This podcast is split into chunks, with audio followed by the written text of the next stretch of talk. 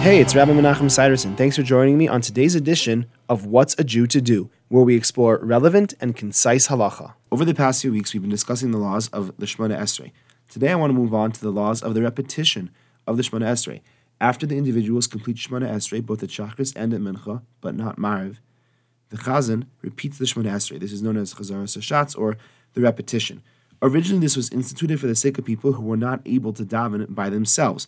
By listening to the entire repetition of the Shemona Esrei, everyone was able to fulfill the mitzvah of davening. In our days, this is much less applicable, mostly because everyone has a siddur. So even if you're not familiar with the davening, using a siddur, you're able to do the davening yourself.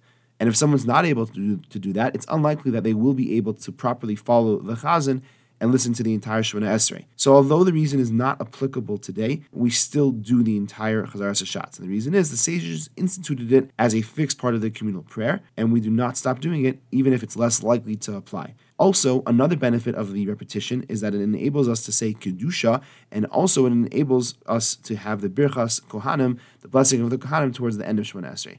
More about that later. That's all for today. I hope you enjoyed.